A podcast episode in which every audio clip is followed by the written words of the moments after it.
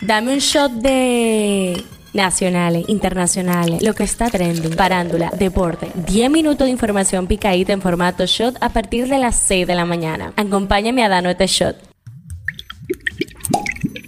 Buen día, es viernes y el cuerpo lo sabe. Vamos arriba para salir de esto rápido. Arrancamos con las nacionales. Adivinen quién macó ajo. No, en serio, que es serio. El Tribunal Superior Electoral declara inadmisible acción de amparo de Rapis Trujillo que buscaba certificar su candidatura. O sea, el tipo renunció a su ciudadanía americana, dice para poder ser presidente y como quiera le dijeron que no. Anyway, siguiente.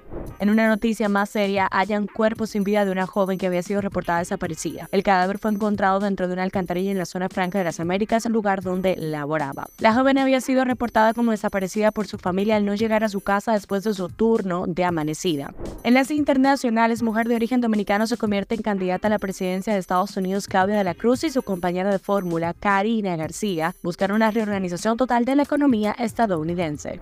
El día que usted sienta que usted es el guerrero favorito de Dios, recuerde a este señor. Kevin Wesley le contó a todo el mundo a través de su cuenta de TikTok que descubrió que sus hijos no son suyos tras 51 años de matrimonio. El clip con la historia se volvió viral y ya tiene más de 4 millones de reproducciones, casi medio millón de me gustas y más de 27 mil comentarios en poco tiempo. En las deportivas, sigue los cambios en la Lidom, el equipo de los gigantes del Cibao adquirieron al jugador de los Tigres del Licey y Jorge Bonifacio, mientras que los Tigres del Licey adquirieron los servicios del jugador Steven Moya.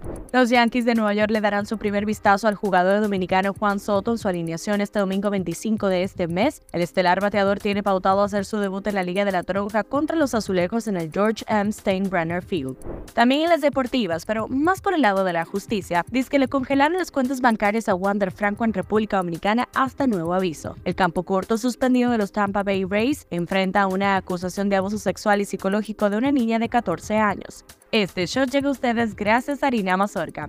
Feliz viernes, my people. Hasta aquí las noticias del día de hoy. Y nada, si van a beber, háganlo con responsabilidad. Nos vemos cuando lo escuchemos.